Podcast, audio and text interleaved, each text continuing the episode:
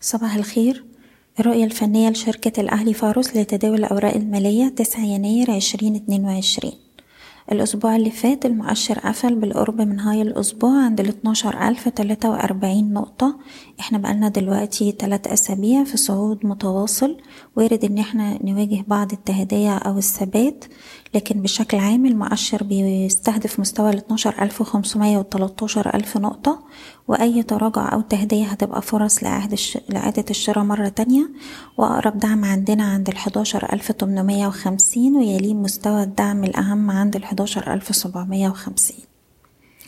بالنسبة للأسهم اللي معانا النهاردة، نبدأ بسهم أبو إير. السهم شايفين عنده منطقة دعم ما بين 20 70 20 35، دي منطقة جيدة للشراء، وعندنا منطقة مقاومة ما بين 22 10 22 90، نقدر نبيع في المستويات دي. وطبعا في دعم رئيسي عند 18.5، بنحتفظ للناس اللي معاها السهم طول ما احنا محافظين على 18.5.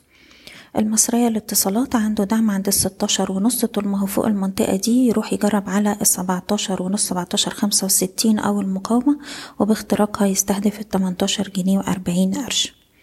سهم بالم مهيلز بنرفع مستوى حماية الأرباح للجنيه 92، والسهم بيستهدف مستويات 2 جنيه 2 جنيه و6 قروش، ثم 2.12.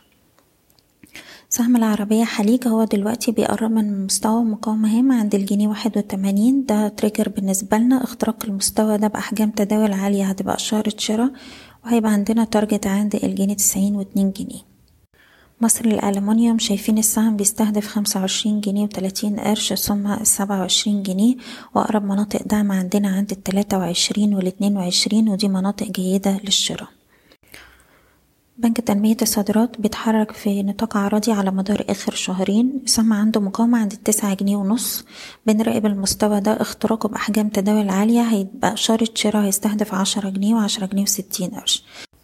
أخيرا السعيدة العامة للمقاولات، السهم عنده دعم عند 68 قرش، طول ما احنا فوق المنطقة دي شايفين السهم بيستهدف 74 قرش، ويليه مستوى 78. بشكركم، بتمنى لكم التوفيق. إيضاح: الشركة غير مسؤولة عن أي قرارات استثمارية يتم اتخاذها بناء على هذا التسجيل. شكرا.